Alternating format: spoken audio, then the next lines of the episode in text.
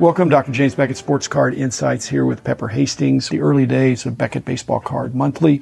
I guess there were applications to some of the other uh, publications as well, but mainly the baseball magazine, which was the only one when Pepper came to work. It talks about some of the really strategic and important contributors o- over those uh, early years and throughout. So enjoyed uh, reminiscing with Pepper. Thanks, uh, sponsors, Beckett Media, Beckett Grading, Beckett Authentication, ComC.com, Burbank Sports Cards, Mike Stadium Sports Cards, Heritage Auctions, Huggins and Scott Auctions, Topps Panini, and Upper Deck. So enjoy this uh, conversation, and uh, as I did, and uh, welcome Pepper. Talk about uh, the early days of of Beckett Publications and some of the really strong editorial contributors. You were the first editorial guy I, I, hired. I remember you coming in and interviewing you. I knew I'd enjoy working with you. You were a, more of a baseball fan than a sports card collector, but it all melded together over the years. Your ability to work with people and really not just the work that you did, but the, your ability to bring in others remotely as well as in person really helped build our company. So thanks for that, Pepper. But tell us about those early days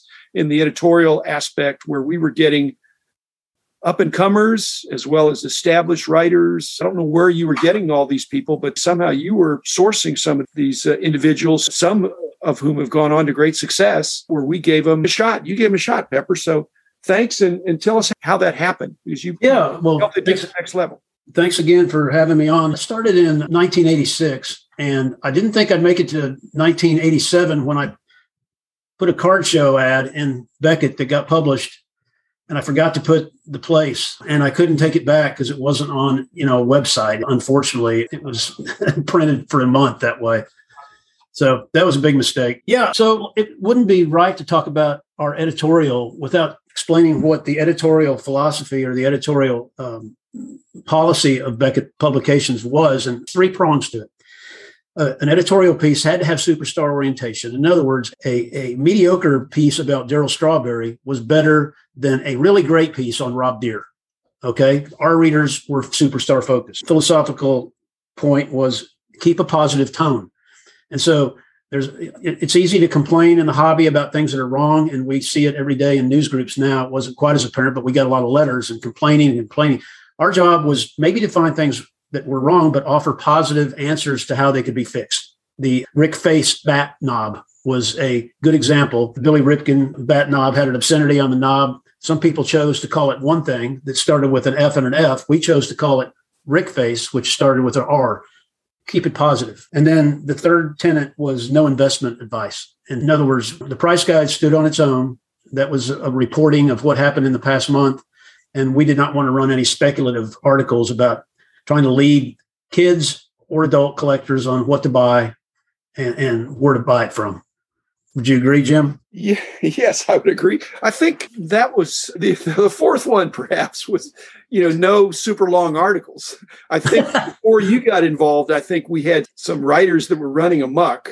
I think we were paying by the word and we were getting what we were paying for. But superstar orientation, people got that. The positive tone, I, I think that's really was good for our longevity as well as the investment advice. We you can't be wrong if you're not giving advice but it's hard. We wanted to have a timely but retrospective price guide, and the editorial needed to keep pace with that. I think you were an excellent example. One of your jobs, I think, in the early days was being a little bit of a liaison because you managed the technical, the price guide guys, but also the editorial, and keeping those both on the same page and abiding by those rules was an important part of our success. I think. Yeah, and you talked about paying but one of our writers was Joe Posnanski.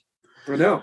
and Joe Posnanski, if you're in the Kansas City area, listen to this. He spent quite a few years at, at, the Star, and he he was an AP writer for a while, an SI writer, and he was twice columnist of the year in the Associated Press sports editors. Written several books, but I, I looked on his website the other day. Was um, he was he in his teens when he started writing for us? Yeah, yeah. So uh, yeah, he wrote a, a, series called "The Best at What They Do." What they do, right? And it was great because it was very superstar oriented and it let us talk about a, a, superstar on all the cards and also talk about what they did on the field. But on his website on his blog site which is very popular under about me it says what else can i tell you about myself? I've been a professional writer since i was 19 years old and i got paid three cents per word to write a story for a baseball card magazine called beckett monthly.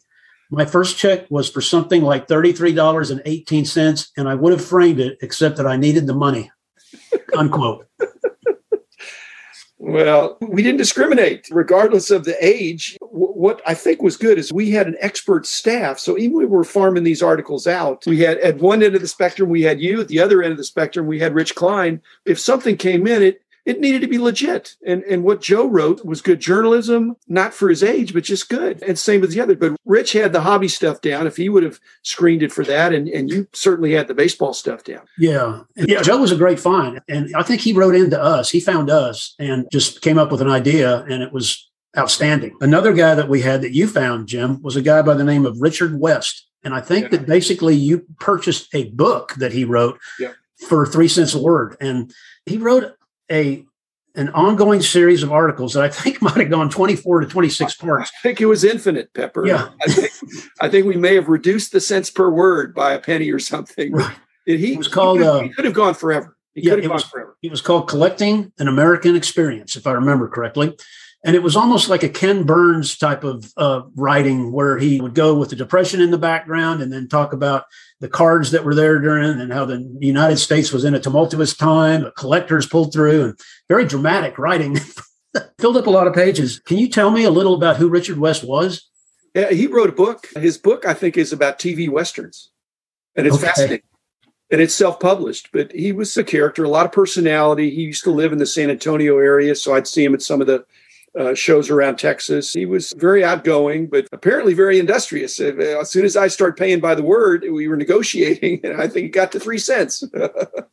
and so he'd write these uh, 20,000 uh, word stories or something. And I'd say, We don't have room for that. He said, Well, fine, serialize it. You had those in the can when I showed up, and I just started running them and started looking for somebody else. But some other guys that really made a difference in us getting to be bigger. Uh, one was Tom Wheatley and right, yeah. Tom was dad. Yeah. And Tom was a sports writer at the St. Louis Post Dispatch. I had a newspaper background, so I had no trouble talking turkey with sports writers and calling around to try to find some guys that were willing to write for us. And Tom was one of them. And that got us into the National League clubhouse. The other guy that got us in the American League clubhouse was Dave DeLand up in Minnesota, who wrote for the Tribune, was sports editor, ended up being there for 30 years. So now when players came through town in those clubhouses, we had somebody that could go ask them some collecting questions, some autograph signing questions, some other stuff that we wouldn't be able to get from just the AP wire or just stuff we read in other magazines. So I think having Wheatley and Deland helped us not just for stories, but strategically it helped us get additional photographers down the road that worked for the newspapers or press in those areas. Um, one other guy that really helped us get our columns going was Don Loving out of Oregon. He was a collector. He wrote in a reader's write question one time that looked like a guy that could actually think and write and had something behind it. And I contacted him and he wrote for years a column called Collecting Tips. And they were good collecting tips because Jim, we had readers of all ages and all up and down the spectrum of experience. The whole idea in life, I think, it's good to have a skill, but it's even better to have more than one skill. If you have the skill of being an expert collector and being able to write, you can marry those together and make a career in many cases. And it's just great to be writing about things you like, that you love. So that was terrific, Pepper. Yeah. So those guys really helped us out. And then I, I, wanted to bring up a controversial column that we ran every month for a few years. It was called Kids Corner, written by Tom Wheatley Jr., which I think Tom yeah. Wheatley Jr. and Tom collaborated on. Well, they, come on. It was all the son's work. The kid was 10 at the time, but people used to love to take pot shots. It's like getting ripped on Twitter these days. You say something and everybody's piling on. So they piled on Tommy a little bit, but they were reading it or they wouldn't have piled on.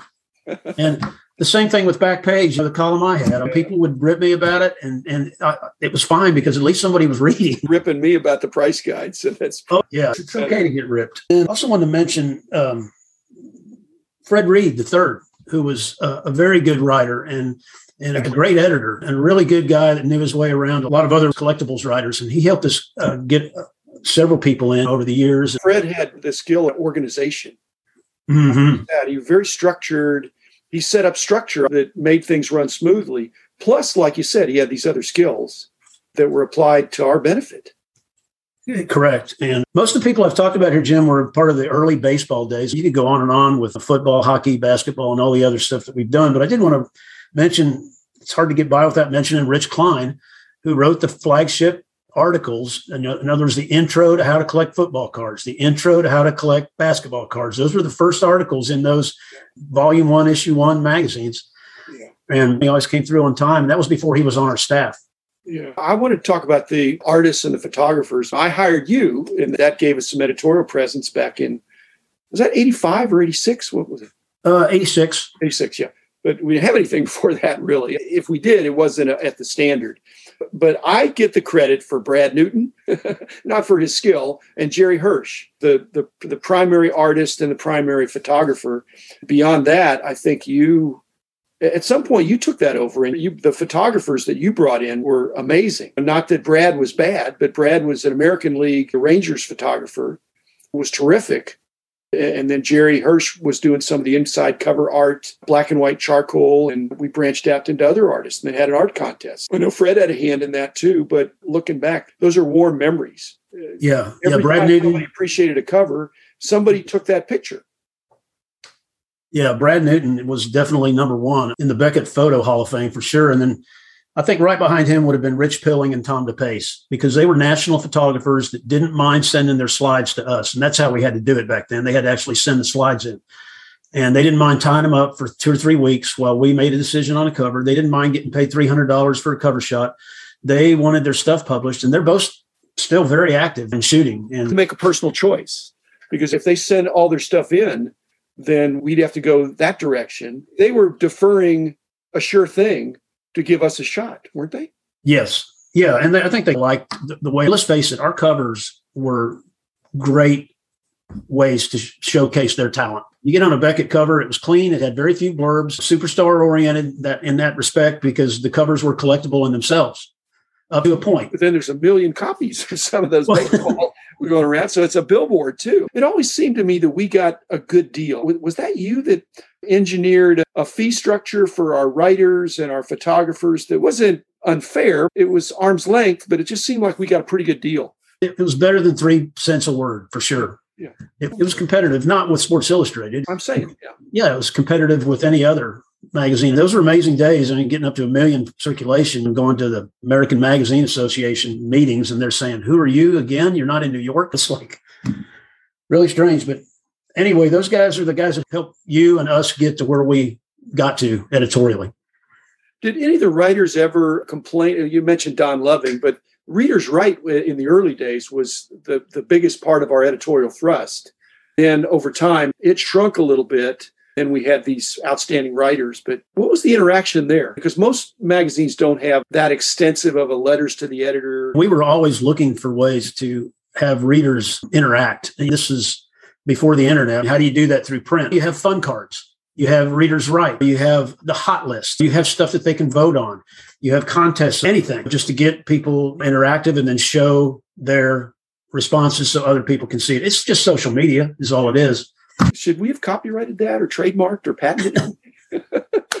well, you had the payphone project. Maybe that's that's so cool that that uh, you're finally getting the national credit you deserve, uh, Pepper. Overnight sensation, right? Overnight, after a couple decades, maybe. Some of these guys really helped. Not only did they help our, our magazines be successful and our company be successful, but they helped us to enjoy it more.